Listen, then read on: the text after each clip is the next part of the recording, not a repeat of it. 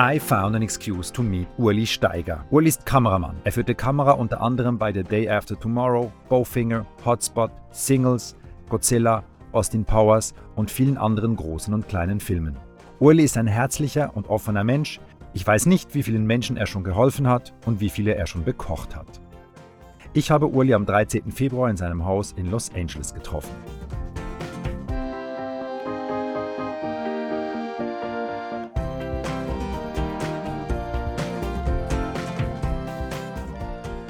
Uli, du bist einer meiner Gäste, die, äh, mit denen ich nie gearbeitet habe, die ich aber dank meines Berufes äh, kennenlernen durfte.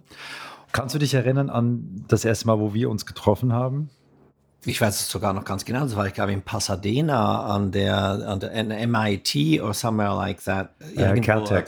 Caltech ja. war die Vorführung von deinem Film äh, exklusiv. Und ich ging dahin, ich weiß nicht, ich war mit Ross, meiner Freundin Ross dort. Und ja, da habe ich dich kennengelernt. Haben wir dich zum Abendessen eingeladen und so. Das war eben ja, war, war, war ewig jetzt, seit zwei, vor 20 Jahren oder sowas. Ich habe dich ja noch ein bisschen früher kennengelernt. Also ich habe dich natürlich gekannt, weil du warst natürlich ein Begriff innerhalb der, der Filmszene bei uns in der Schweiz. Und äh, ich habe mein, äh, meine erste Begegnung mit dir, die hast du nicht mitbekommen. die war bei der äh, Pressevorführung ähm, des Films Bowfinger im äh, Kino ABC. und da war ich, äh, weil ich da, ich hatte da irgendwie die Einladung auf dem Verteiler drauf und du saßt direkt vor mir mit deinem Papa. Ja, tatsächlich. Ja, und, äh, und dein Vater hat äh, irgendwas mit dir geredet und dann wurde es dunkel und dann hast du zu ihm gesagt, jetzt muss aber ruhig sein, also jetzt musst du still sein. und ich dachte so, es ist wie, wie bei ganz normalen Leuten. Ne? Natürlich, ja. Mein Vater war furchtbar stolz natürlich. Er kam auch das öfter auf Set und so.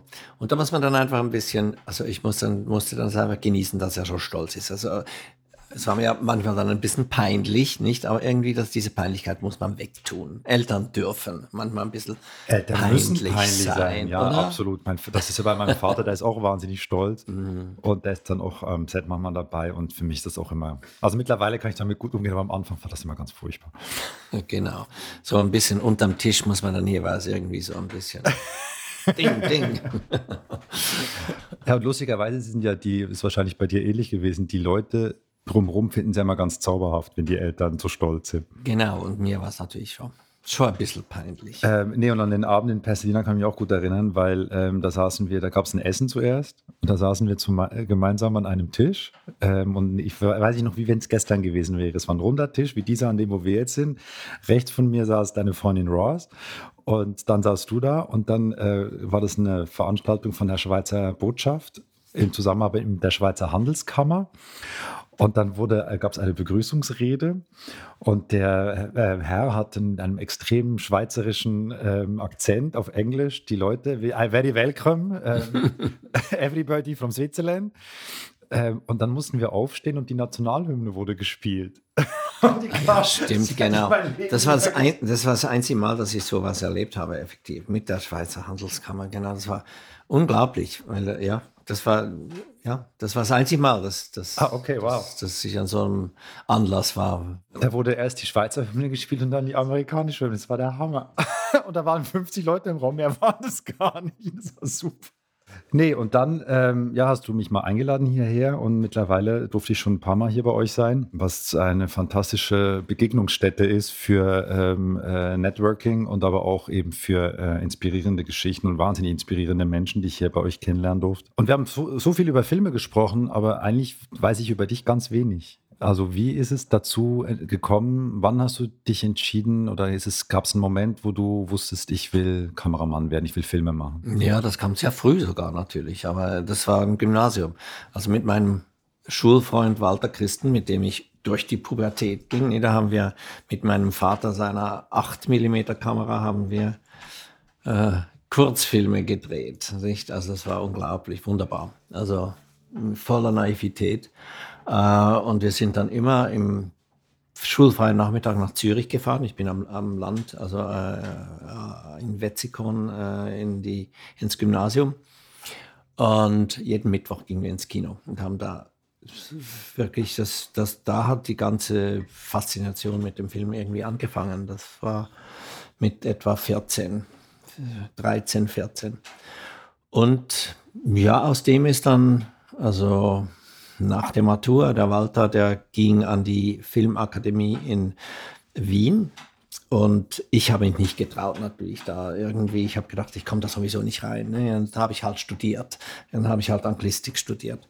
Hast Kunstgeschichte, ah, okay. ja. In, in, in, in, der Schweiz? In Zürich, in der Universität Zürich. Linguistik, äh, Anglistik und Kunstgeschichte und äh, wollte aber natürlich immer zum Film. Das ist mir dann auch irgendwie, also ich habe dann in den Ferien, äh, Semesterferien, mal einen Job gekriegt, also zuerst effektiv am Schweizer Fernsehen. habe ich als Kabelträger begonnen. Das war super. Wann war das? Das war, das war 76, 77 wahrscheinlich. Und ich weiß noch, die ersten, die ersten Sendungen, Live-Sendungen, das war mit Kurt Felix, äh, Teleboy, nicht? Und das war unglaublich. Und da haben wir eine, eine Woche geprobt und dann war Live Live am Sonntag, Samstag. Und ich war als Kabelträger, bist du einfach da, dazu, dafür verantwortlich, dass der Kameramann, der mit der Kamera rumrennt auf seinem Rollstativ, dass der nicht merkt, dass er ein dickes Kabel hat. Also es wurde alles sehr, muss man sehr, sehr genau wissen, wie man, äh, ja, wo jeweils die Kamera ist. Das war's, und, und da habe ich sehr viel gelernt und das war super. Und ich habe Geld verdient, das war unglaublich. Als Student habe ich da ich weiß nicht mehr wie viel, also einfach, es war für mich unglaublich viel Geld. Das war das Fünffache des Taschengeldes, nicht? Und so. Da konnte ich mir dann auch meine erste Polaroid-Kamera kaufen und so. Wunderbar. Und das hat mich auch gelehrt, dass ich nie im Fernsehen enden will. Also das habe ich auch gemerkt. Aber durch das, durch diesen Job kriegte ich in den Ferien äh, einen PA-Job äh, auf einem großen äh, Film, der eine ostdeutsch-schweizerische Koproduktion war. Der hieß Ursula, das war eine, das, die erste ostdeutsche Koproduktion mit einem westlichen Land. Also das war, was jetzt Studio Babelsberg ist, das war die UFA. Mhm. Und die DEFA. Die DEFA, sorry, die DEFA. Die UFA, ja, waren wir auch mal, UFA war es ja auch mal. die DEFA. Und da war ich Fahrer für die Kostümabteilung. Da habe ich zum ersten Mal wirkliche Profis gesehen, nicht? Und das war schon, das war sehr interessant. Und wenn ich nicht arbeite, habe ich da immer ein bisschen, bin ich mit den Beleuchtern rumgehangen und habe mich sehr mit diesen Ostdeutschen, also vor allem der, der Chefmaskenbildner und die Script Continuity, mit denen habe ich mich sehr gut verstanden. Die kamen auch, ich, hatte, ich wohnte in einer Wohngemeinschaft in, in Zürich und so, wir waren natürlich alle sehr linke, schräge Vögel und so. Und wir haben viel zusammen gemacht, jeweils in, den, an den Wochenenden, was den beiden leider nachher die Karriere kostete, weil halt man darf als DDR, ja, also das war natürlich nicht, sie, sie sind nicht am Wochenende mit der Crew ausgegangen, sondern mit uns. Aber das war sehr interessant und da die Koproduktionsfirma, die hat mich dann ein Jahr später, da war ich dann wieder auf einem Film äh, als PA. Äh, das war übrigens mit Xavier Koller mhm. und äh, Schweizer Oscarpreisträger. Schweizer Oscarpreisträger. Und der Regieassistent, der dort war, der hat mir gesagt, du, du musst doch an die Filmschule. Geh, geh doch, äh, der war in London, London Film School und ich musste sowieso nach England, weil, also für mein Anglistikstudium ein Jahr, ein Auslandjahr. Und er hat gesagt, du gehst geh an die Filmschule. Und ich habe mich dann tatsächlich da auch hingetraut und habe mich dann schließlich, tatsächlich äh, bin ich an der London Film School gelandet mit einem Stipendium der Stadt Zürich. Und als ich da war, und das war unglaublich, noch bevor, ich, bevor der Kurs effektiv begann, kriegte ich in London von dieser Firma, Firma, also das war Bernard Lang AG, kriegte ein Skript geschickt, ein Drehbuch und sie würden mich gerne als Fahrer haben für einen weiteren Film. Und das hat mich so umgeschmissen, das kannst du dir nicht vorstellen. Da hat mir jemand ein Drehbuch geschickt als, und wollte mich als Fahrer also, dass überhaupt mich jemand wollte, ist ja unvorstellbar. Als Student äh, will dich ja eh niemand. Und du, alles, was du machst, die gescheiten, gescheiten Sachen über Shakespeare und Beowulf und all den Mist, den du schreibst, schreibst du eh nur für die, Pro die Professoren. Und da ist jemand und der möchte dich. Okay. Und dann habe ich tatsächlich, das war das gefrorene Herz, da war ich dann Schauspielfahrer. Das war auch wieder eine ganz, ganz tolle, echt eine tolle Erfahrung, weil das erste Mal wirklich also all die Menschen, die ich dort, die dort waren, also der, der Kameramann, der erste äh, Kameraassistent, den ich nachher, der immer noch, das ist, war der, der Rainer Klausmann. Ah, wow, okay.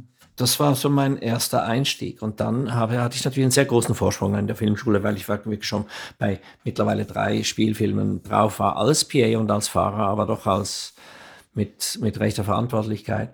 Und ich wusste, wie es so geht. Und das hat mir sehr viel geholfen. Und dann war ich vier Jahre in London und äh, das hat mein Leben natürlich verändert. Also da habe ich auch dann wirklich mich entschieden, Kameramann zu werden. Weil äh, vorher war das alles ein bisschen verwaschen. Also ich wollte zum Film, das war, wusste ich, aber wie und was das so eben, wusste ich eigentlich nicht. Und da wurde es sehr klar.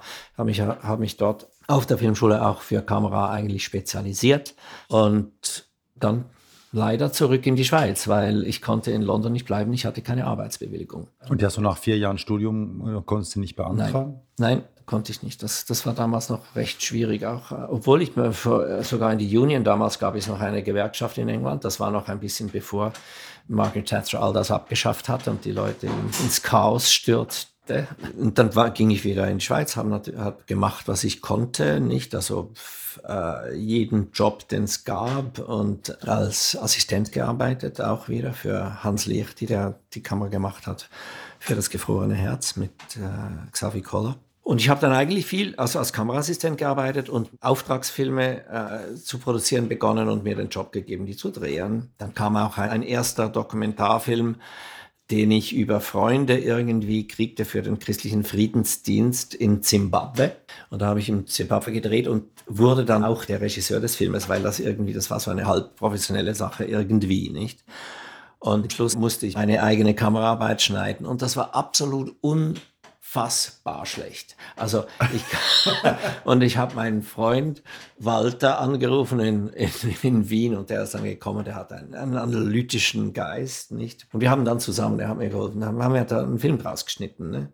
Und da habe ich sehr viel, auch wieder viel gelernt. Da habe ich gelernt, wie meine, wie schlimm meine Fehler waren, nicht? Also, wie ich da, wenn du in einem Dokumentarfilm oder auch am Spielfilm, wenn du improvisieren musst, fischen, die meisten Schwenker machen den Fehler, also die unerfahrenen Schwenker machen den Fehler, dass sie zu kurze Einstellungen machen. Dann machst du innerhalb einer Minute drei Einstellungen und keine ist brauchbar, anstatt nur eine, die brauchbar ist. Und das war einer der Grundfehler. Und das habe ich da sehr, sehr gut gelernt und das hat mir echt viel geholfen. Das Zeitempfinden beim Drehen ja, ist halt ganz anderes. Ist ganz anderes. Ich muss, da musst du laut für dich im Kopf zählen. Eins, zwei, drei, vier. Das sind erst vier Sekunden, nicht? Und das ist immer, das ist ein kurzer Schnitt. Oder? Ich habe beim Schnitt, beim Schnitt angefangen beim Film und wir hatten zum Beispiel, wenn du, also es fällt mir nur gerade ein, wenn du einen Brief hast oder einen Satz, den du lesen musst und der Zuschauer muss ihn lesen, mhm. muss ich ihn als Cutter mindestens anderthalb Mal lesen. Sonst steht er zu kurz. Sonst steht er zu kurz und sonst ja. kann ihn niemand lesen. Das ja. ist genau das. Das ist genau das. Das regt mich auch sehr auf, wenn, wenn bei Inserts, die zu kurz sind. Mhm. Wenn du keine Chance hast, das zu lesen, dann, dann fehlt einem eine Info. Weil es ja nicht mal gesagt wird. Eigentlich müsste man es auch noch sprechen. Nicht? Also ich bin immer für sehr viel Klarheit im Film. Nicht? Also Was ich auch gelernt habe beim Schnitt, äh, meinen ersten Tagen bei meiner Cutter-Lehrerin beim Schweizer Fernsehen, ist, dass das Auge nur einen Punkt angucken kann und keine Fläche. Mhm. Und dass der Schnitt im Prinzip das Auge führen muss. Unbedingt. Das und dass du so schnell wie möglich, genau, und das fängt ja dann in der Kamera an, ne? Mhm. Und dass du halt eben, ähm, äh, wenn du weißt, wo, du, wo der Zuschauer hinguckt, dann eben auch, ist es auch ein angenehmes Seherlebnis. Mhm. Da kann das auch 24 Schnitte pro Sekunde haben. Ja, klar. Wenn es gut gemacht ist. Du kriegst alles mit. Natürlich. Aber das Auge muss entspannt gucken können. Es gibt auch ein gutes Beispiel dafür, zum Beispiel also Untertitel. Nicht? Also es gibt ein Grund, äh, das, das Grund, die Grundregel, dass ein Untertitel nicht über zwei verschiedene Einstellungen gehen darf. Und wenn du das mal siehst, schlechte Untertitel, die, da bleibt ein Untertitel stehen und bei jedem Schnitt musst du gucken, ist er immer noch da. Ja. Das, das ist unmöglich, das kann man nicht anschauen. Und das ist genau der Punkt. Also das Auge kann nur an einem Ort sein und das musst du führen. Also sowohl mit Licht und als auch dann im, im, im Schnitt. Ich, meine, ich bin ja, ich habe angefangen in dieser Videoclip, wo die Videoclips aufgekommen sind und wo dann auf einmal alles ganz hektisch war und Reisschwenks und ich weiß nicht was. Und, äh, und dann habe ich da ganz wild geschnitten auf, auf die Musik und habe meine ähm, Kata-Lehrerin damals zu mir gesagt, das äh, ist vom Rhythmus her wunderbar, aber ich weiß überhaupt nicht, was du da gemacht hast. Ähm, und haben mir eben erklärt, dass man das, und ich muss dir sagen, ich achte heute noch drauf. Also das sind so Dinge, die ich da gelernt habe, durch Fehler, wo ich heute noch im Kino sitze manchmal und denke, warum bin ich jetzt gerade so müde? Mhm. Äh, und dann feststelle, ähm, weil ich suchen muss weil es Suchbilder sind. Ja. Ähm, und Aber das sind auch Sachen, die man ganz am Anfang lernt, hoffentlich nicht. Also ich habe immer noch, mein damaliger Kameralehrer an der Filmschule, der ist immer, immer noch, immer noch präsent. Also ich habe da viel gelernt, ähm, das mir blieb. Also die ganze Filmsprache als solche, die, die, die, Grammatik, die hat mich in der Schule, in der Filmschule irgendwie gelernt. Und bei den Kurzfilmen, die ich damals gedreht habe. Also das ist schon sehr geblieben. Es ist natürlich eine traditionelle äh, Filmsprache, die man aber beherrschen muss, wenn man Film macht. Das geht anders nicht. Was ja auch einen fantastischen, fällt mir jetzt auch gerade einen fantastischen Trick fand, äh, ist, wenn du nicht sicher bist, ob ein Schnitt funktioniert, lass ihn rückwärts laufen. Mhm. Wenn er funktioniert rückwärts, dann funktioniert er. Wenn er auch ja, tatsächlich, das habe ich nicht gewusst. Nicht. ja, weil du machst ja. ja. genau das Gleiche. Also du führst ja. im Prinzip nur, wenn du rückwärts, dann fällt der Ton weg und ja, du folgst der Handlung nicht mehr, sondern du siehst nur noch die Bewegung mhm. und dann weißt du, ob du suchen musst. Ja, interessant. Good point. Das werde ich mir merken. Also dann hast du im Schweizer Fernsehen und bei den, bei den Filmen hast du da äh, deine ersten, äh, dann warst du in London, hast deine ersten Schritte, dann musst du zurück in die Schweiz. Genau, du hast gesagt, genau. leider zurück in die Schweiz. Ja, weil ich natürlich hier in London weitermachen wollte eigentlich und da hätte ich auch dann Anschluss gefunden. Ich wäre in die Union gekommen, so das wäre alles mit, mit, mit meinem Abschluss. Das wäre eigentlich, eigentlich super gewesen. Also bin ich wieder in die Schweiz und da aber relativ schnell ist relativ viel passiert. Und ich bin da schon sehr froh, dass ich als Assistent mit allen großen, also damals bekannten Schweizer Kameramännern auch arbeiten konnte und dass ich meine äh, Industriefilme machen konnte und unter anderem einen für mich riesengroßen Auftrag kriegte, der mich dann auch mir zeigte, dass ich nicht ein Auftragsfilmproduzent werden möchte mit, mit Haus am Land. Das war nicht das, was mir. und dann kam halt ein wirklich wichtiger. Man hat ja im Leben so diese bestimmten Schwellen und Einschnitte, nicht? Also einer war, dass ich nach London wegging. Also der wichtigste Punkt war mal aus der Schweiz weg. Also in ein völlig neues, neues Umfeld. Also das alle Angst überwinden, neue Sprache, die man äh, keine Menschen kennen, alles neu anfangen müssen. Das war schon eine Angstschwelle, die ich überwinden musste damals. Und da das war 23, 24. Das war ich 23. Ja, ich war sehr scheu und nicht sehr. Äh, und nach etwa einer Woche habe ich gewusst, das ist toll. Also ich bin angekommen dort und das war eine richtig befreiende große Sache, nicht also wegzugehen. Und dann das Zweite, so mal zu arbeiten und mal Geld selber verdienen zu müssen, nicht? Also ich ging lange in die Schule, bis ich 6, 27 war eigentlich, oder? Dann kam der nächste Schritt irgendwie meine Freundin Fiona Cunningham Reed hat mich aus London angerufen. Sie war in der Filmschule mit mir, bisschen äh, zwei äh, Terms oberhalb von mir. Hat angerufen, sie, sie drehe einen Film als Kamerafrau, sie brauche einen Operator in Oxford. Und, und sie hat mich so nachts um 8 Uhr, etwa um 8 Uhr abends, hat sie, äh, kam das Telefonat. Und ich habe, du Fiona, ich bin, I'm broke, ich habe keine, äh, ich kann äh, kein Geld von Eltern, und dann hat sie gesagt, die zahlen dir den Flug. Und dann habe ich irgendwie, eine halbe Stunde später habe ich so. Und das ging ohne Arbeitsgenehmigung oder wie ging das dann da? Und das ging völlig ohne Arbeitsgenehmigung nicht, weil es war natürlich ein, es war ein Freebie. Ah, okay. das, war ein, das waren Oxford-Studenten, die über unsere Filmschule eine Crew wollten. Und das war ein wirklich ein No-Budget-Film. Und ich bin da wirklich angeflogen, äh, eingeflogen.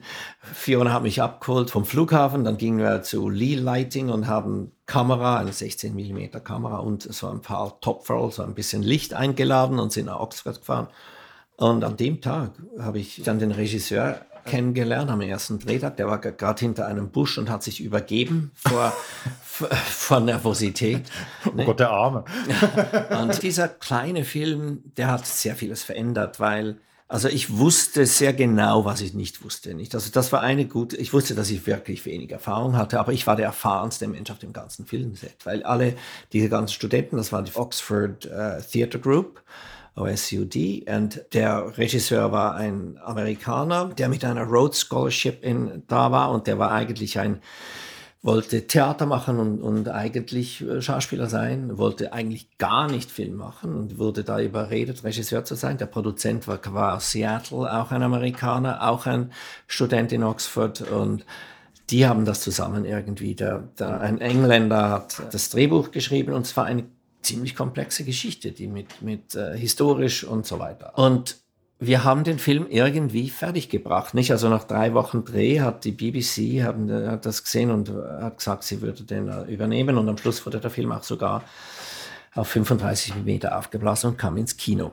Alle Leute, die da waren, die haben es irgendwie nachher geschafft. Also der Regisseur, mit dem habe ich nachher weitere vier Filme gemacht, das war Michael Hoffman.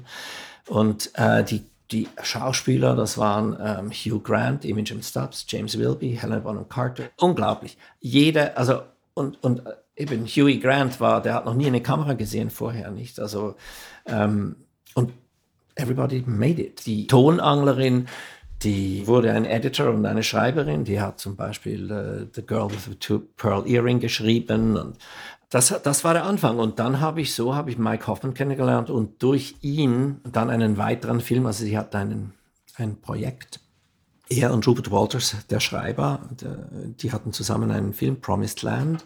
Mike und ich wollten den machen und ich bin dann, wenn immer ich konnte, nach Amerika, also nach Boise, Idaho, wo er, wo er lebte und wir haben da sind rumgereist, mehr als ein Jahr, wahrscheinlich fast anderthalb Jahre bin ich dann äh, öfters wieder rüber und Mike kam zu uns auf Besuch ich weiß noch genau. Mike war in Zürich, wir hatten eine Wohnung in Zürich äh, an der Bäckerstraße mit einem Balkon, der so äh, auf den, äh, auf den Platz, auf den Staufahrerplatz runterschaute. Und der Thomas und der Mike und ich saßen da draußen, wir haben gerade irgendwie gegessen, das Telefon klingelte. Es war Amerika, das hat damals noch etwas bedeutet, wenn Amerika anruft, weil es war sehr teuer, das Telefonieren war damals sehr teuer. Und es war Rick Stevenson, der der Produzent, der auch diesen Promised Land äh, gemacht hat, und gesagt, we've got the movie, uh, Redford is going to produce it. So, Robert Redford wurde der Produzent des Filmes, was ihm sofort bedeutet hat, dass ich den Film nicht drehen konnte. Weil es wurde jetzt ein richtiger Film. Ne? Also es wurde nicht mehr ein Low Budget, also es wurde ein, ein Real Independent Movie. Und ich wollte mir das natürlich nie, nicht nehmen lassen, und ging sowieso hin, nicht? Und man hat mich dann Second Unit drehen lassen. Also ich habe den ganzen Film dann vorbereitet mit Michael. In Utah wurde das gedreht. Und sie hatten lange keinen Kameramann angestellt. Das kam erst irgendwie zwei Wochen vor Drehbeginn dann. Und warum konntest du das nicht machen? Also was war diese Argumentation? Die Argumentation, weil ich als unerfahrener Schweizer Kameramann, das geht nicht. Und ich hatte übrigens auch keine Arbeitsbewilligung. Also das ist jetzt, das könnte man sich heute auch nicht mehr vorstellen. Ja. Und Thomas war der Chefmaskenbildner, kam dann als Chefmaskenbildner, auch ohne Arbeitsgenehmigung. Also Geld äh, war sowieso, ich, also, ja, also ich mit Second Unit, hm, also ich kriegte eh nicht viel, aber ich hatte hatte da eine Wohnung und so. Und Thomas wurde, glaube ich, über, den, über die Kleenex, äh, übers Kleenex abgerechnet, so quasi. Nicht? Aber auch unglaublich. Das war, die Hauptdarsteller waren Meg Ryan und Kiefer Sutherland. Und, ähm, und damals schon, das war nach da, Harry und Sally, oder? Ja, nee, das war vor Harry und Sally. Ähm, Meg kam gerade von Inner Space, wo sie. So ein großer Film war. Ein sehr großer Film. Das war aber nach Top Gun auch. Das war nach Top Gun, ja. Und, äh, aber eben Inner Space und Dennis Quaid, ja, sie hatte dann auch ein, ein, Ding mit Dennis Quaid, der kam ja dann auch noch auf Besuch und so weiter. Die waren verheiratet. Das durfte damals nicht, noch niemand wissen. Und tatsächlich, also ich habe dann zu drehen begonnen, Second Unit, wo habe mich da abgenabelt ein bisschen vom Hauptdreh. Äh, ich bin mit Meg und mit äh, Kiefer habe ich die ganze Reise vorher gemacht, die im Film vorkommt und mit Video gedreht und dann machte ich Second Unitsweise diese Reise auch. Nach einer Woche kriegte ich ein Telefon vom Produzenten, dass der Kameramann nicht mehr da sei, äh, ob ich für einen Tag übernehmen könne. Ja, und das sagst du natürlich dann. Also, Let me ja, think about it. Ja, äh, also, okay. Ich wusste nichts. Ich wusste nicht, was, was für Licht auf dem Truck war. Und aus dem einen Tag wurde dann ein zweiter. Dann haben sie einen äh, Kameramann gefunden in Los Angeles aber mich behalten, weil ich einfach so billig war, das ist ganz klar. So habe ich dann tatsächlich den Film fertig gemacht. Das war mein erster Credit als Director of Photography auf einem größeren. Du hast den, du hast den Director of Photography ja. Credit am Schluss gemacht? Einen Co-Kredit, ja. Super. Und äh, aber dann ja. mussten sie dich ja dann in die Union lassen, oder gibt es keine? Das war noch Non-Union, das war ein Non-Union-Film. Okay. Und dann hat den, der nächste Film, den Mike, Mike Hoffman gemacht hat, das war ein Film called Some Girls und den haben wir in Kanada gedreht, in Montreal. Und da kriegte ich eine Arbeitsbewilligung, weil die Schweiz und Kanada haben ein gutes Verhältnis. Damals war das kein Problem. Und das war eine MGM-Produktion. Und dann hatte ich das war so mein zweiter amerikanischer Film, nicht? Und in der Schweiz hat das immer noch niemand gewusst. Das war auch noch interessant, es war noch gut. Ich konnte also wieder in die Schweiz zurück und als Assistent arbeiten. Hast du gemacht? Verdienen, habe okay. ich immer gemacht, ja klar, habe ich gemacht zwischendurch, ja. Wow. Das war super, das hat wirklich geholfen, weil in der Schweiz niemand wusste, dass diese niemand wusste. Ich habe in der Schweiz auch eigentlich nie was. Einmal habe ich dann einen Fernsehfilm gemacht, also das war Eurocops hieß das. Die Serie, ja, okay. Ja, ja. Die Serie, da war die Script Supervisor hat mich vorgeschlagen, weil sie den irgendwie den Kameramann entlassen mussten, auch dort und so und irgendwie. Das, dann habe ich, das war das erste Mal, dass ich was gedreht habe in, in der Schweiz. Das waren zwei Folgen oder drei oder drei Folgen. Ups, ai. Und dann plötzlich, ja, und dann kam ein Anruf wieder von Amerika. Mittlerweile hatte ich auch eine Agentin, die mich äh, auch mal nach Amerika holte nicht, und sagte, jetzt, jetzt geh mal, komm mal für zwei Wochen und schau dich um und ich organisiere dir eins, zwei Meetings mit Produzenten, sogenannte Cold Meetings.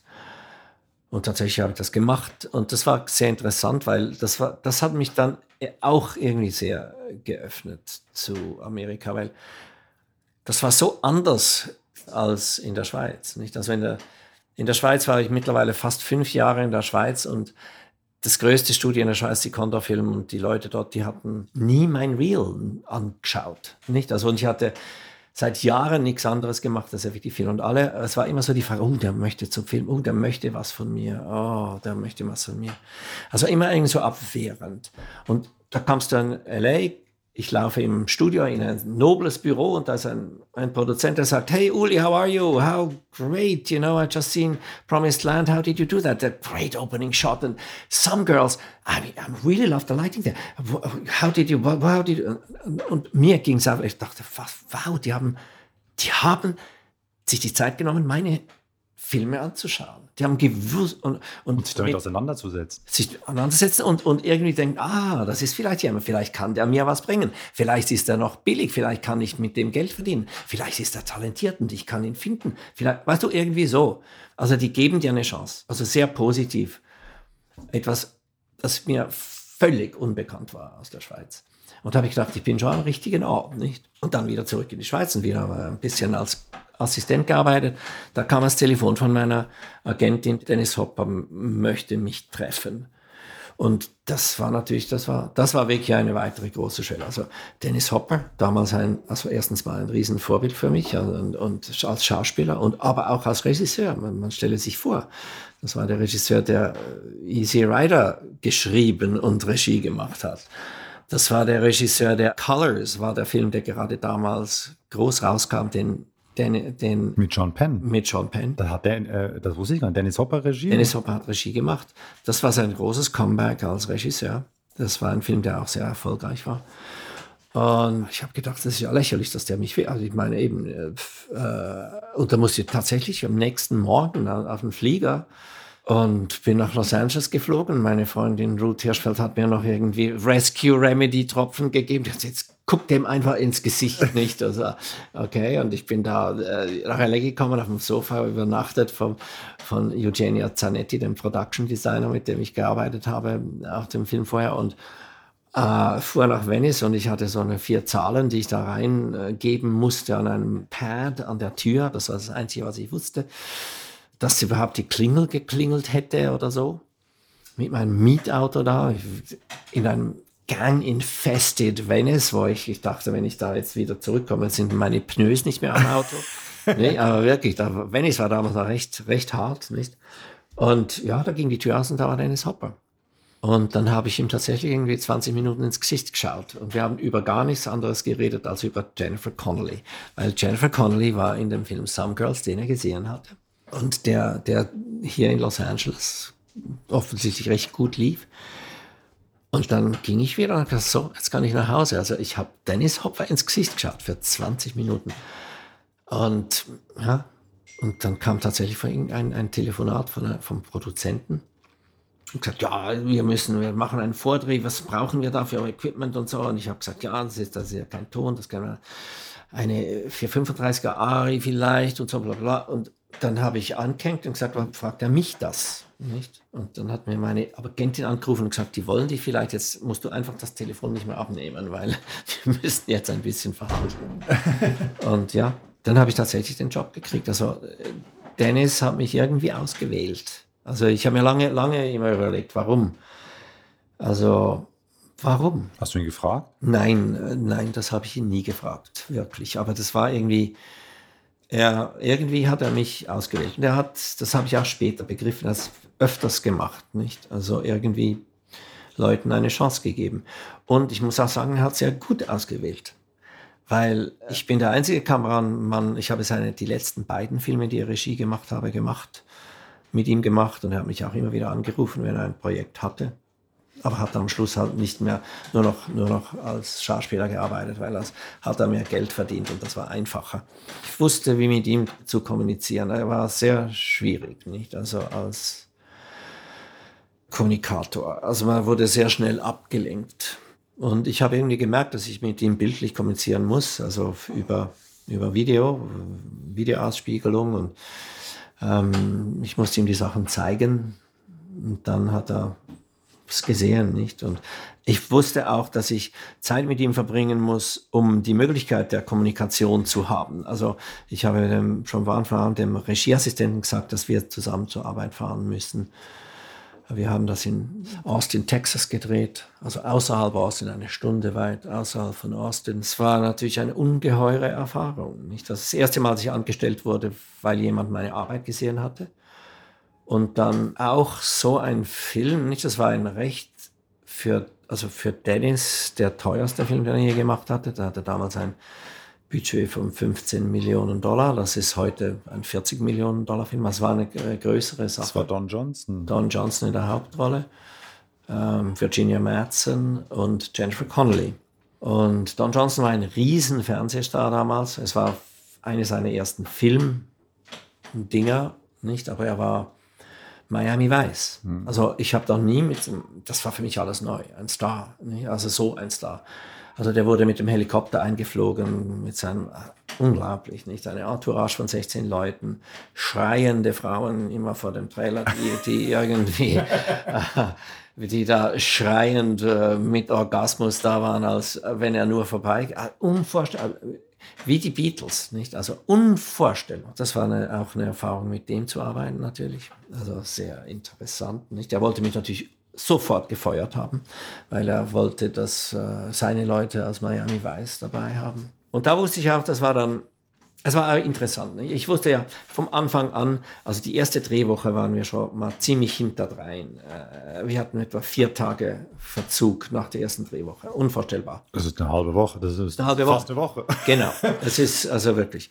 Und äh, ich habe gedacht, so jetzt werde ich gefeuert, ich oder der, der Regieassistent. Es ist ja immer entweder der Regieassistent oder der Kameramann wird gefeuert. Zu lang, alle zu langsam seid. Ja, und dann äh, und dann, als wir wieder zurückfuhren, mal vom, also am vierten Tag von, fuhren wir zurück ins, ins Hotel, ich mit Dennis. Dennis saß immer vorne, äh, der Regieassistent ist gefahren und ich saß hinten. Und Dennis hat immer Geschichten erzählt, die besten Geschichten, kann man sich nicht vorstellen. Es war unglaublich, nicht? Aber immer, und dann hat er gesagt, man, I'm so, man, we're behind.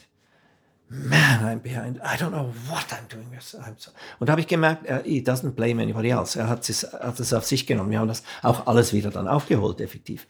Aber das war schon, da habe ich gemerkt, er, he, ja, weil ich gedacht habe. Den nächstschwächeren abschieben. Ja, ja, natürlich. Bye bye.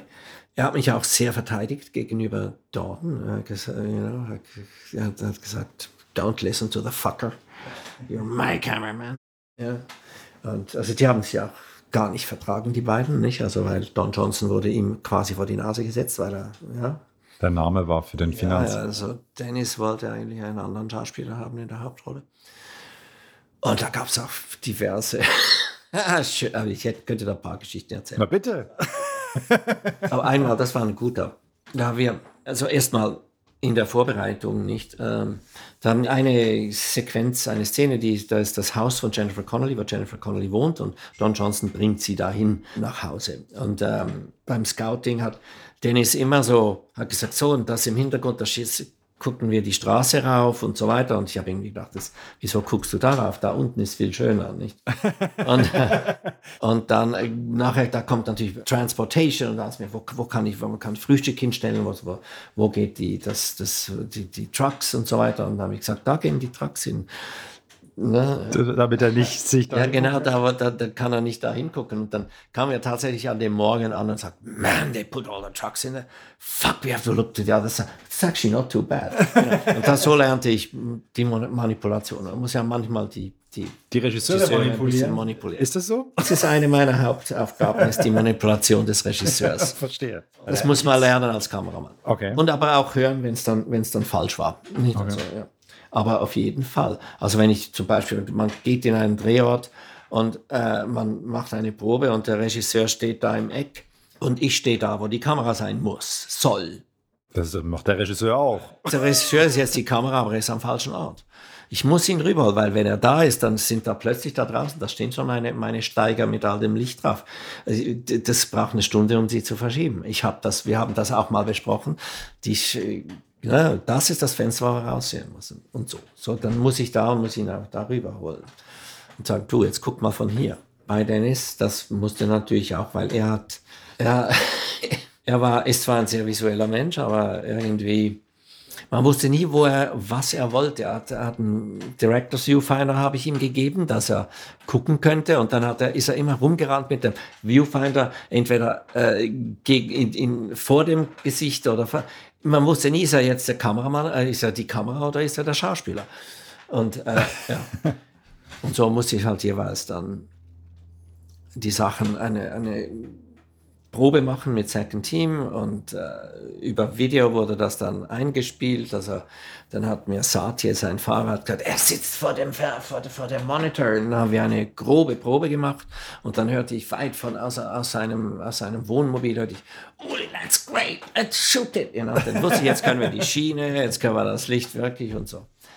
Ja, also so, so ging das. Aber an diesem einen Tag, also da kam er hin und da war diese Szene mit, mit Jennifer und, und, und Dawn, haben einen Walk and Talk, gehen über durchs Gate zu, zum Haus und ins Haus rein. Das war ja die Szene gewesen.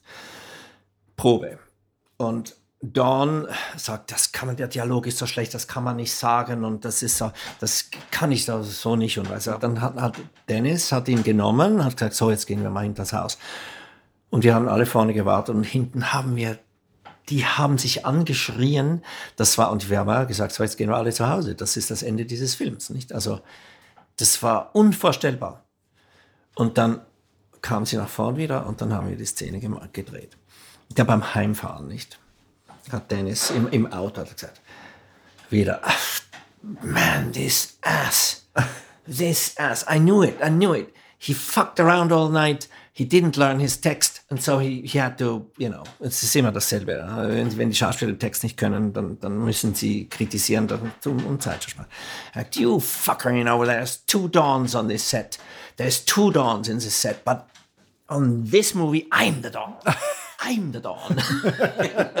und so, also so kann man das.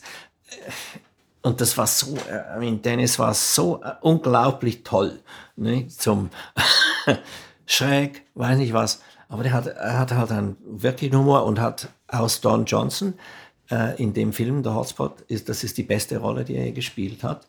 Unglaublich. Also es war für mich ganz toll, weil ich konnte, ich hatte wirklich ein Privileg, ich konnte in jeder Probe dabei sein. Es wurde niemand reingelassen, aber ich war immer da.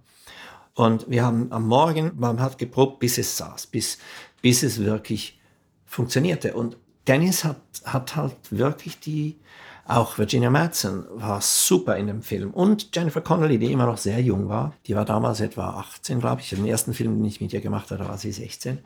Die sind alle ganz toll in dem Film, nicht? Und das ist wirklich Dennis. Äh, echt toller Schauspieler, äh, Regisseur.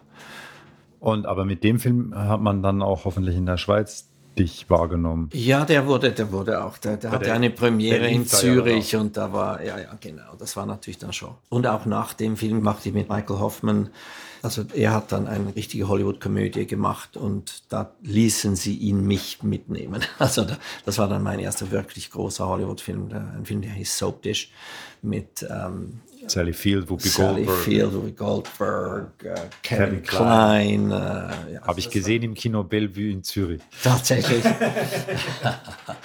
Und das war auch natürlich. Das und da ist mir, glaube ich, dein Name zum ersten Mal aufgefallen. Ja, ja. Vorspann war ich da, da, da, da, weiß ich nämlich nicht, stimmt, da saß ich neben meinem Kumpel Tobi und wir dachten so, Uli? das muss ein Schweizer sein. ja.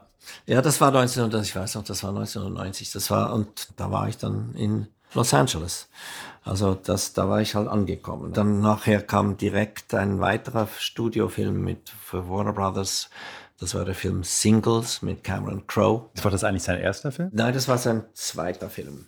Weil das ist ein Film, der, der meine, meine Generation geprägt hat. Ja, das war sehr, das war auch wirklich, das, der, der ist immer noch gut, der Film. Das ist ein Film, den habe ich damals, als er im Kino lief, haben wir den, ich habe den sicher fünf, sechs Mal im Kino gesehen. Mhm. Das war so ein Film, der, wo es noch nicht so viele Fernsehserien und so gab, mhm. ne, wo das hat deine Generation, das war, ich war da genau in dem Alter von den, von den mhm. Singles. Mhm.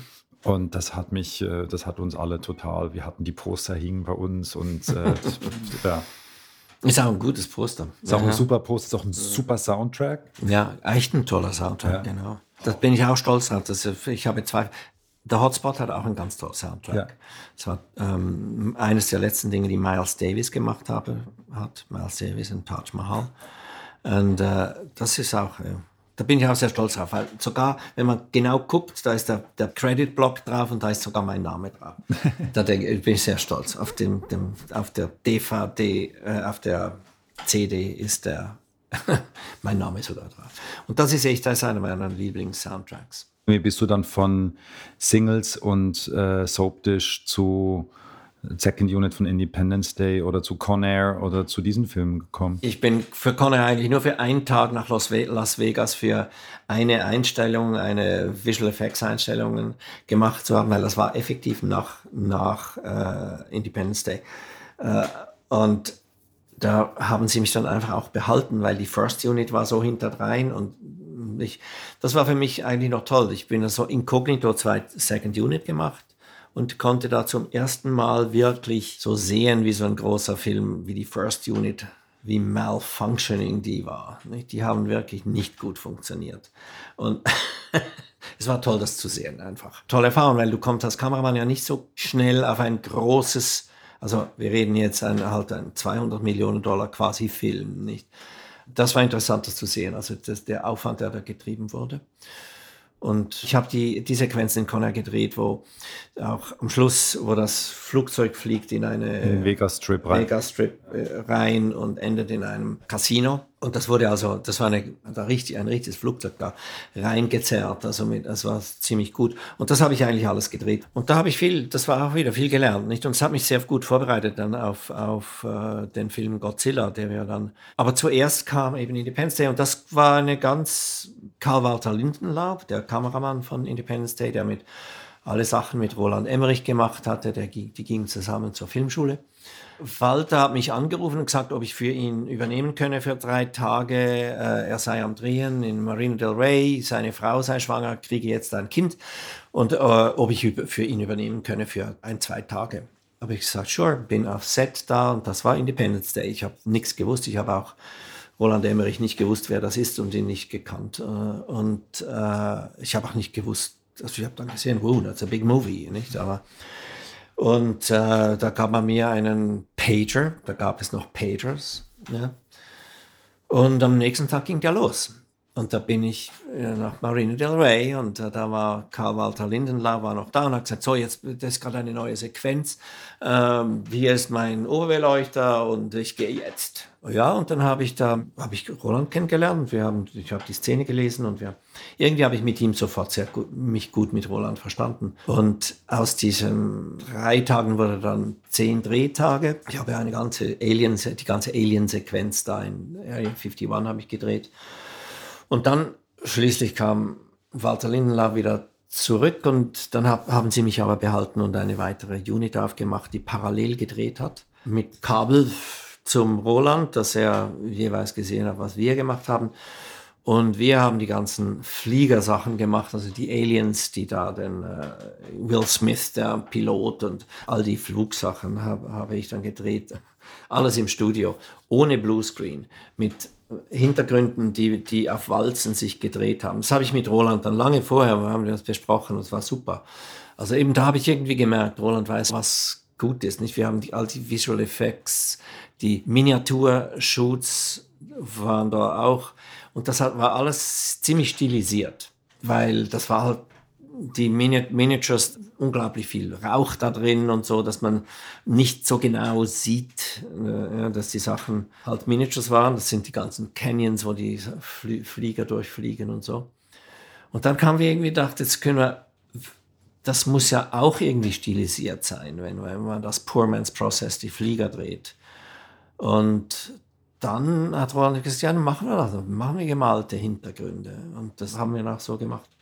Und das ist auch gut geworden. Und da habe ich auch wieder natürlich sehr das viel irgendwie gelernt. Nicht? Also, und ich habe die ganze Nachdrehs für Independence Day gemacht. Bei so einem Film gibt es immer ja weitere Drehs noch, also weitere Drehtage über das nächste halbe Jahr. Und der Produzent hat ihm gesagt, ja, du bist so toll, Roland will dich sicher, muss dich. Und ich habe gesagt, you're so full of shit. You know.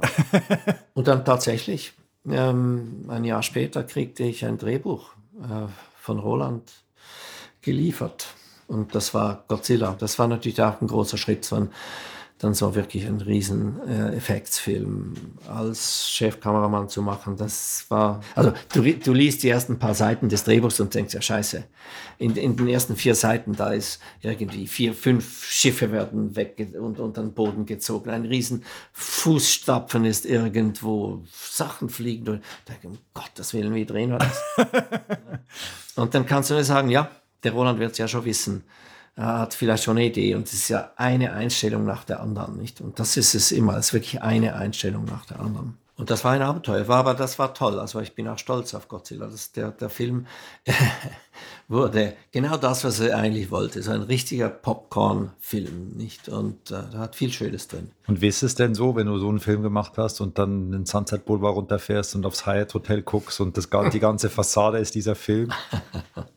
ja, natürlich. Gell? Das war dann wie, na, das ist schon toll. Ne? Also wenn du das ist, äh, also klar, das war toll.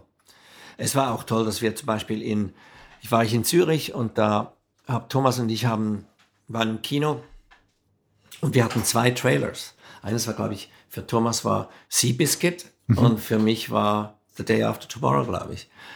Und da denkst du schon, ja, nicht schlecht, oder? Da sind wir beiden, wir beiden Schweizer sitzen in Zürich im Kino und es sind zwei Trailers von großen Hollywood-Filmen, die wir beide in super gemacht haben. Ne? Das war super. Na, das, ist, das ist natürlich schon toll. Dann seid ihr ja hier gewesen und äh, hattet auch irgendwann das Haus und, und äh, also war dann irgendwie klar, Schweiz ist nicht mehr, ist nur noch zum Family-Besuch.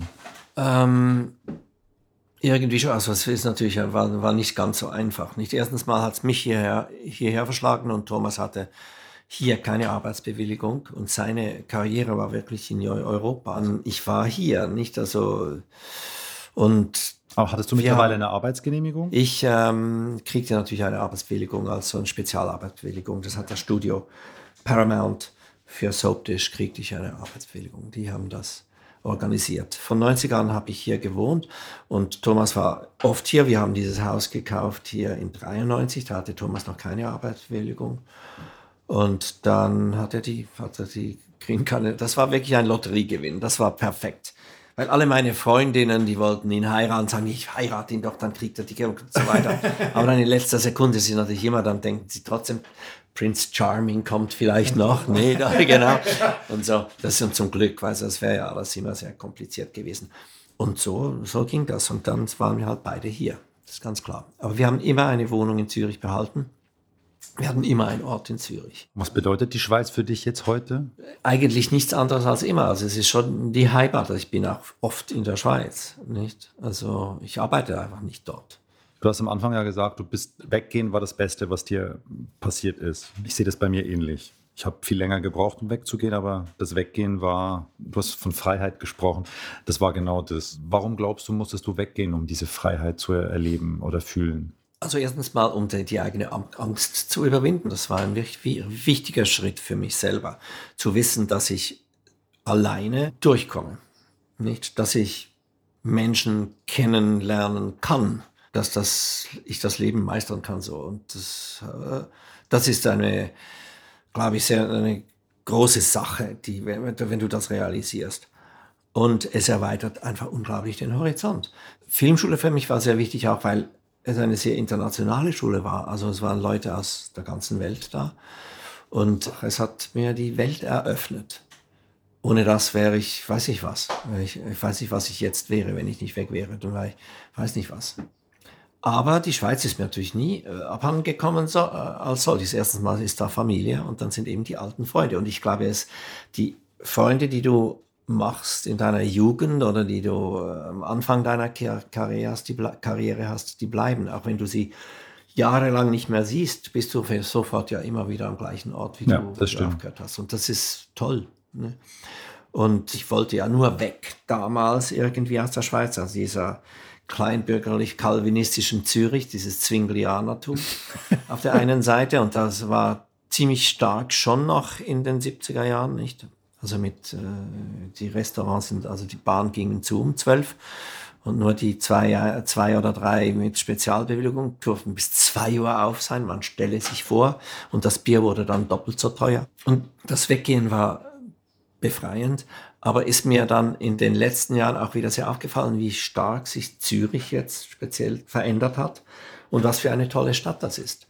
Ich bin ja überall in der Welt gewesen, nicht? Und am Schluss finde ich Zürich eine der besten Städte, die es gibt. Und zwar aus einem ganz einfachen Grund, weil es eine kleine Stadt ist, aber sie ist nicht provinziell. Und sie ist wirklich nicht provinziell. Ich finde Zürich schon eine gute Stadt. Aber LA ist natürlich auch, das ist eigentlich meine Heimat. Ich bin die größte Zeit meines Erwachsenenlebens war ich in Los Angeles. Du das Gefühl, du hast beruflich mit der Schweiz noch eine Rechnung offen oder nicht? Nein, gar nicht. Also ich bin natürlich da in der Filmszene der Schweiz irgendwie, aber nur so als Außenseiter, als... Äh nicht als der Hollywood-Mann. Aber fühlst du dich anerkannt von deinem Land? Ja, ja, das schon. Ja, schon. Jetzt hast du das so erzählt, dein Weg, äh, und der klingt jetzt gerade so, ich habe den zum ersten Mal so gehört, und der klingt jetzt gerade wie wenn du eigentlich keine Hürden gehabt hättest. Das kann ich mir ja nicht vorstellen. ja, ich habe wirklich, ich habe relativ wenige Hürden gehabt. Natürlich immer wieder stressvolle Situationen, weil du vor, vor äh, Probleme kommst, die du denkst, wie meistere ich die, nicht? Aber ich habe ja immer gesagt, jetzt machst du, was du kannst, nicht? Aber ich tatsächlich hatte ich wenige Hürden, weil äh, ich kam nicht nach Hollywood, um hier Filme zu machen, sondern ich bin, es hat mich hierher gebracht, ein Job hat mich hierher gebracht und dann hat mich nach diesem Job, äh, während dem Job, habe ich einen weiter, habe ich Cameron Crowe wollte mich kennenlernen und hat mich gleich angestellt für seinen Film Singles. Das war der zweite große Hollywood-Film. Äh, und ich habe es geschafft, nicht, nicht entlassen zu werden bei, beim ersten Film, ne? also bei Soapdish. Weil das war nicht selbstverständlich. In Hollywood bist du immer ersetzbar. Und das muss man natürlich schon wissen. Das wusste ich auch. Nicht? Also man ist immer ersetzbar. Und da ist immer jemand, der gerade hinterm Vorhang steht und nur hervorkommen kann und der kann für dich übernehmen. Und man gibt dir eine Chance, nicht? Aber wenn du was verpatzt, dann gehst du. Äh, bei einem Film, das ist zu teuer, um, um einmal eine zweite Chance zu geben, nicht? Also, und drum ist es mir, natürlich gab ich dann nach, nach äh, Singles gab eine kleine Pause irgendwie, also Aber dann habe ich zwei weitere schöne Filme gemacht, äh, kleinere, also kleinere, aber auch Hollywood-Filme, bis dann Bowfinger kam und, das, äh, und äh, Austin Powers. Du hast den großartigen Vorspann gedreht, oder? Von Austin Powers. Ja, natürlich, ja, ja, klar. den jeder kennt. Ne? Ja, ja, das ist Und den so. du tatsächlich, dieser Vorspann ist in der, mittlerweile ist ein bisschen so wie, ähm, wir machen das so ein bisschen Tarantino-Style mhm. oder wir mhm. machen das so ein bisschen ähm, wie Emmerich, wenn das Haus mhm. in sich zusammenfällt oder wir machen das, äh, zieh mal die Unterhose aus, wir machen das so wie bei, Bo ja, genau. äh, wie bei, wie bei Austin Powers. Genau. Kerzenständer davor schieben. Ja, genau. ja, das war auch sehr lustig. Das war übrigens auch die aufwendig, der aufwendigste Vorspann, den ich je gedreht habe. Wir haben eine Woche an dem ganzen Ding gedreht. Nur an diesem Vorspann. Das war schon. ja, das war aber heiß. Das war toll. Ja, eben, aber ich hatte wirklich nicht. Ja, ich habe ja auch nicht gewehrt, wenn etwas kam. Nicht? Also man muss ja dann auch hin. Also wenn du die, die Möglichkeit kriegst, dann musst du hin, dann musst du es nehmen. Nicht? Also ich ging nach LA, als Dennis Hopper anrief, bin tatsächlich am nächsten Morgen in den Flieger gestiegen, man geht und dann muss es halt nehmen. Aber ich hatte diese, es war unglaublich, dass ich diese Möglichkeiten hatte oder das ist mir alles eigentlich schon ein bisschen in den Schoß gefallen. Gab es mal einen Moment, wo du gedacht hättest, den Film hätte ich jetzt wahnsinnig gerne gehabt und scheiße, jetzt habe ich ihn nicht bekommen? Das gab es natürlich schon auch, aber nicht, äh, also irgendwie Groundhog Day wollte ich machen und dann, hat, und dann kriegte ich den Job nicht. Aber ich kriegte, äh, es ging eigentlich ich hatte wirklich eine gute Zeit. Also, und das war halt noch das, wirklich das Ende vom alten Hollywood irgendwie. Das, wir haben gedreht hier in Los Angeles in den Studios. Äh, die Locations waren, äh, wenn es ein Location-Movie war, dann ging man, also Seattle äh, Singles, das war übrigens, da wollten die, das Studio wollte auch, dass wir es hier drehen. Und das war Cameron Crowe, der das wollte und wir gingen auf einen Scout und ich habe gesagt, das, das, muss man, das muss man äh, on Location drehen. Der Film lebt von der Location. Und der Produzent hat es tatsächlich durchgesetzt und wir und uns sehr abgeschirmt vom Studio. Das war ganz toll. Also wir hatten fast nie äh, äh, Besuch von Los Angeles in Seattle. Wir hatten auch viel Drehzeit. Das war 60 Tage. Und das war super. Also Singles war einer meiner schönsten Drehs auf eine Weise, weil du normalerweise an einem Film ist es so intensiv und es ist so äh, stressig auch und viel Arbeit und da sieht man dann nach der Hälfte irgendwie das Licht am Ende des Tunnels und man kämpft sich durch und dann ist der Film im Kasten und dann nicht. Ähm, und bei Singles war das war wirklich der einzige Film, bei dem es nicht so war. Ich hätte ohne weiteres weiterdrehen können. Wir hatten wirklich eine tolle Zeit. Äh, wenn du jetzt sagst, das alte und das neue Hollywood, was ist, oder das heutige Hollywood, was ist denn der Hauptunterschied? Der Hauptunterschied ist, dass man eben nicht mehr wirklich, also dass wir nicht mehr in Hollywood, also in Los Angeles wirklich drehen. Ich habe seit 15 Jahren keinen Film mehr in Hollywood gemacht, also hier in Los Angeles gedreht. Man geht immer irgendwo hin, wo man eigentlich nicht drehen sollte und man geht nur, weil man einen Tax Credit kriegt. Also das ist, und ein Tax Credit, das ist eine Art Bestechung des Produzenten. Man gibt dem Produzenten ein Drittel des Budgets, nachdem der Film fertig ist, wenn er da hingeht. Mit anderen Worten, man dreht in, sagen wir, Neumexiko und da gibt es einen Tax Credit für 30 Prozent. Dann musst du aber die Leute, die du da brauchst, um den Film zu machen, müssen aus Neumexiko sein. Also die, die Crew ist viel weniger professionell und die echten Profis, also die Keys, die kann man vielleicht mitnehmen, weil es die da nicht gibt. Nicht, also du kannst einen Oberbeleuchter vielleicht mitnehmen oder ich kann einen Key, Key Grip mitnehmen. Manchmal sogar oder den, den, den, den Schwenker. Aber dann hast du die wirklichen wichtigen Leute, die eigentlich die, mein Team wären hier, die sind nicht teurer als die Leute dort, aber der Produzent kriegt nicht 30 Prozent des Salärs dieser Menschen in seine eigene Tasche am Schluss des Filmes. Mhm. Natürlich will er dann, dass man die Leute dort anstellt, weil Klar. sonst kriegt er das Geld nicht. Und das hat zur Folge halt, dass man oft mit Leuten arbeitet, die einfach nie, viel weniger Erfahrung haben. Es hat wirklich schlimme Folgen eigentlich. Also das hat sich, die amerikanische Filmindustrie hat sich so ein bisschen selbst aufgelöst. Große Filme werden irgendwo gedreht. Also ich habe The Day After Tomorrow haben wir gedreht in äh, Montreal, for example. Das war auch billiger. Ähm, Obwohl der ganze Film in New York spielt, oder ein großer. Er spielt, spielt in New York. Das habt ihr alles in Montreal gedreht? Alles in Montreal gedreht, alles im Studio gedreht. Alles. Also New York Library, das vor, dem, vor, der, vor der New York Library, alles, alles in, in Montreal. Wir waren einen Tag für ein paar Außeneinstellungen in New York. Godzilla? Wir waren Godzilla. Godzilla war noch, das war noch Los Angeles und, äh, Und New York. Okay. Da haben wir wirklich am richtigen Ort gedreht. Nicht? Vieles von Godzilla von New York haben wir auch in Downtown gedreht, hier in Los Angeles. Aber das ging. Nicht? Also äh, da waren wir in New York, weil wir in, in New York sein mussten. Heute würdest du den Film. Tomorrow, da wo die, wo die, das Capitol Records Gebäude. Ähm, das haben wir hier gedreht in Los Angeles. Okay. Ja, also die paar wenige Sachen haben wir hier gedreht. Aber alles andere in, in Montreal. Dann 10.000 BC war überhaupt, da durfte man gar nichts drehen in Amerika, weil sonst hätte man, wäre es ein Union-Film geworden, nicht? Dann hätten sie Union Fringes und, und Health Insurance zahlen müssen den, den Arbeitern und so konnten sie das umgehen. Es war dann Warner Brothers London, der das produziert hat. Und wir haben das in Südafrika, in Neuseeland, in Namibia und in London gedreht. Ähm, zum Beispiel. Man geht jetzt einfach dorthin, wo der Produzent am meisten Geld zurückkriegt. Also wir haben einen Film gedreht, der war in, in, in New Mexico, der spielt in San Francisco. Also völlig der absurd. Nicht? Aber das musst du halt machen, weil 30% der ist viel Produzent- Geld. Ja, ist viel Geld. Ja, ich verstehe das auch. Ich verstehe, die, verstehe, dass ein Produzent das macht.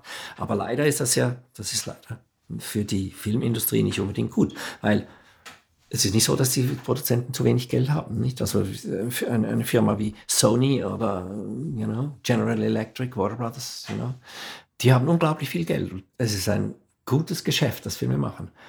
Aber durch diese Tax Credit, das ist halt äh, Corporate Welfare, nicht? Also man gibt den Reichen Geld zurück.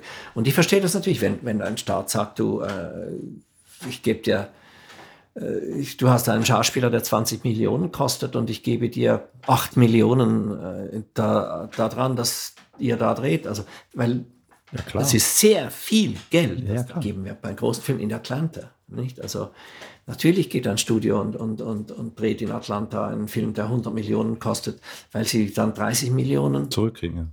ja. zurückkriegen. Logisch. Nicht? Und du hast ja dann aber nach, ähm, nach ähm, Godzilla und, äh, und Day After Tomorrow und 10.000 BC und so hast du dann auch wieder in Europa, in Deutschland hast du gearbeitet. Genau. Also ich habe zuerst e- effektiv in Südamerika gearbeitet, in Rio. Nach ähm, 10.000 BC. Der nächste Film, den Roland machen wollte, war 2012. Und da hatte ich schon irgendwie, äh, hatte ich ein bisschen genug. Zweieinhalb Jahre war ich auf dem Film äh, 10.000 BC mit Vorbereitung und Nachbearbeitung. Und das war auch der schwierigste Film, den ich je gemacht habe. Ich bin auch sehr stolz darauf. Der Film schaut sehr schön aus, aber es war echt schwierig. Es war ein Film, der vor allem außen gedreht wurde. Und es gibt halt wirklich nichts Schwierigeres als karg außen zu drehen. in the middle of nowhere, wirklich in äh, Neuseeland am Berg und äh, ja, Weil das die Namibia. Hauptlichtquelle sich halt bewegt. Ne? Ja, eben, da kannst du die verdammte Sonne nicht, nicht still stehen lassen. Das ist furchtbar. Und das Wetter. Also, es war ein komplexer Film auf jeder Ebene, also auch von der Produktion her. Aber dann hatte ich irgendwie, hier hatten wir einen, einen äh, alter Freund aus der Filmschule, ein, ein Brasilianer, Aloysio Branches. Äh, Aloysio hat mich angerufen und gesagt, er hätte einen kleinen Film, den er äh, und ich habe gesagt, ja, ich bin jetzt gerade Vorbereitung eigentlich für 2012, aber ich hatte da eben ein bisschen genug. Und Aloysio hat mich eingeladen nach äh, Rio und hat mir eine Woche, hat, hat das Projekt mir verkauft. Nicht? Ich hatte den allerbesten äh, Tourguide ever. Also er ist in Ipanema aufgewachsen. Nicht? Und äh, es war super. Und irgendwie habe ich dann mich entschlossen, Roland Nein zu sagen. Also das, ich habe ihm äh, Dean Semmler empfohlen, weil er wollte digital drehen und das war auch wunderbar. Und das war das natürlich das Ende meiner zwölfjährigen äh, Arbeits, meinem Arbeitsverhältnis mit Roland. Aber irgendwie ist das, war das halt ein, an der Zeit und das war sehr, sehr befreiend. Und dann habe ich anstatt diesen 200 Millionen Dollar Film habe ich einen äh, kleinen äh, 1 Millionen Dollar Film in äh, Rio gedreht mit Aloysio. Sehr schön und das hat mich äh, nach Südamerika gebracht. Also ich war dann, habe dann in Rio noch einen zweiten großen Film gemacht, brasilianischen Film. No Solar heißt der, Our Home.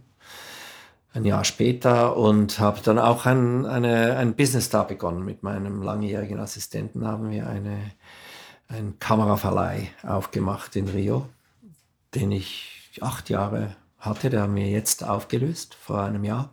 Auch ganz toll, eine, ein weitere quasi Kapitel, nicht? Ich habe auch einen Film in äh, Argentinien gedreht mit Eugenio Zanetti. Das war der, ein ganz alter Freund und eigentlich mein so eine Art Mentor, nicht? Also mit, von dem habe ich viel gelernt. Er war der Production Designer auf den ersten zwei Filmen, die ich hier gemacht hatte, äh, mit, mit Michael Hoffman. Und äh, ein ganz spezieller Mensch. Übrigens auch ein Schweizer, mhm. ne, der in Argentinien aufgewachsen ist. Und, aber der kommt aus Poschiavo ein Zanetti aus Poschiavo. ja, mit Eugenio, der hat mich angerufen und gesagt, du, er macht jetzt mit 70 Jahren, macht er seinen ersten Film als Regisseur. Sein Opera Prima. Und hat mich angerufen und habe gesagt, da gehe ich, geh ich natürlich hin, also musste ich tun. Das war vor drei Jahren jetzt. Und das war auch ganz toll in Argentinien, in Buenos Aires. Und so geht es. Aber zwischendurch habe ich hier in, Deutsch, hier in, in LA über einen jungen deutschen Kameramann, der äh, hier, den ich im Flieger in der Swiss kennengelernt habe vor 100 Jahren, der da hier auf UCLA ging, der Mark Pop. Der war äh, hier in der Kameraklasse und wurde dann später in Deutschland Produzent. Und der kam hierher, hier an diesen Tisch und wir haben gekocht und er hat ähm, äh, einen Produzentenkollegen bei ihm dabei gehabt und die waren auf Drehortsuche. Und dann nachher, habe ich, das war der Querinberg. Und die gingen dann und da hat mich, äh, hat der Marc angerufen, einen Monat später, du, wir machen diesen Film, das ist ein, deutscher Regisseur, der wohnt in L.A. Würde dich das interessieren? Würde es überhaupt so etwas, wäre halt ein deutscher Film. Und habe ich gesagt, ja, ich, äh, wenn der Regisseur ist, dann treffe ich doch mal, nicht? Und das war der Markus Goller. Und der, das war ein super Typ, das war sein erster Spielfilm. Er war ein, auch ein Editor, also ein, ein Cutter und verheiratet mit einer deutschen Filmemacherin, der Katja von Garnier. Und dann habe ich ein, mit, mit Markus seinen ersten Spielfilm gemacht und das war hier in, äh, wir haben das in äh, New Mexico gedreht, das meiste und auch ein bisschen in San Francisco und in New York. Und das wurde ein sehr erfolgreicher Film in Deutschland. Das war Friendship. Das war Friendship, ja. Und der Film put kind of Marcus on the map. Und dann habe ich nachher einen zweiten Film mit ihm gemacht, nachdem eine Freundin von mir, die eine Schreiberin ist, die hatte ein Projekt und sie wollte, dass ich das mache und ich habe auch eine Regisseurin getroffen und das ging dann aber irgendwie nicht und so weiter. Und da habe ich ihr gesagt, du, es gibt einen jungen deutschen Regisseur, mit dem ich gerade gedreht habe, den solltest du kennenlernen. Und äh, so haben sich die getroffen und sie kannte Katja von Gani auch. Also sie, sie wusste von, von ihm, nicht? Und aus dem wurde dann eine bayerische Komödie, die hieß eine ganz heiße Nummer und wurde in Bayern ein Riesenhit. Also ein unvorstellbar Riesenhit. Uh, nur in Bayern. ja. Und das war aber sehr toll. Und da, now that really put Marcus on the map mit ja. seinem zweiten Film. Und ich habe ja eigentlich außer seinem, dem letzten alle seine Filme gedreht. Also ich habe sechs Filme mit Marcus gemacht. Und das hat mich wieder nach Deutschland gebracht mhm. irgendwie. Also ich habe dann in, in zwei Filme in Berlin gemacht dadurch dann aber auch äh, einen großen Actionfilm vorbereitet, der dann nicht passiert war, und dann einen großen Science-Fiction-Film äh, vorbereitet, auch wieder für fast vier Monate. Als der Film dann wirklich zustande kam, haben sie mich wieder, ich war wieder in Los Angeles, dann haben sie mich eingeflogen, haben mir, ich, flog, ich kriegte das Ticket, das heißt, jetzt wird gedreht, jetzt sind wir echt vorbereitet. Ich war im Flieger, bin gelandet und habe gehört, dass Pete am Tag vorher, dass wir uns in der Luft gekreuzt oh haben. Ja, ja. Weil ist ausgestiegen. Er ist ausgestiegen. ei, ei, ei. Zu Recht natürlich. Der war fast zwei Jahre auf dem Film. Oh Gott. Der Film ist auch nie passiert. Das war auch ein, ein, wieder mal ein Jahr. ja. Und dann aber Peter Siegel war der Regisseur und der hat dann einen anderen einen Film in New York gehabt und den habe ich dann gemacht. Das war ein Jennifer Lopez Movie. Wir haben gekämpft in Berlin zusammen für mehrere Monate. Und Hast du das Gefühl, du hast irgendeinen Fehler gemacht, den du bereust? Nein, eigentlich nicht. Eigentlich wirklich nicht. Also wenn ich jetzt so zurückgucke, nicht, wenn du drin bist, dann gehst du ja immer vorwärts. Aber jetzt, wenn ich zurückgucke und gucke, was die Filme, die ich gemacht habe oder mein IMDb angucke, denke ich, ja, scheiße, ich habe, also nicht schlecht. Ne? Also ich habe wirklich, ich habe keinen Film gemacht, den ich nicht hätte machen sollen. Bin eigentlich fast auf alle Filme stolz. Ich habe nie irgendwie Horror oder Exploitation gemacht weil ich einen Job brauchte. Ich hatte wahnsinnig viel Glück und bin irgendwie mit den Leuten auch zurechtgekommen, nicht? Ich hatte auch immer sehr viel Glück, die richtigen Leute auszuwählen. Meine Crew, die mit mir arbeiten, also Oberbeleuchter, Keygrip, Assistent und Schwenker.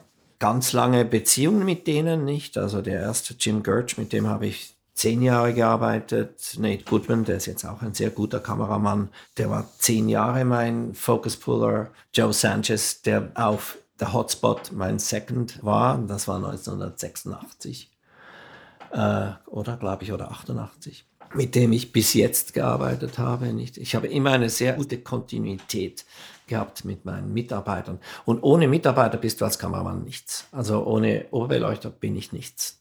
Glück gehabt, dass die guten Leute mit mir arbeiten wollten. Sagt ja was über dich auch aus. Vielleicht, ja. Also auf jeden Fall war es so. Uli, vielen, vielen Dank für das ausführliche Gespräch. Ja, bitte.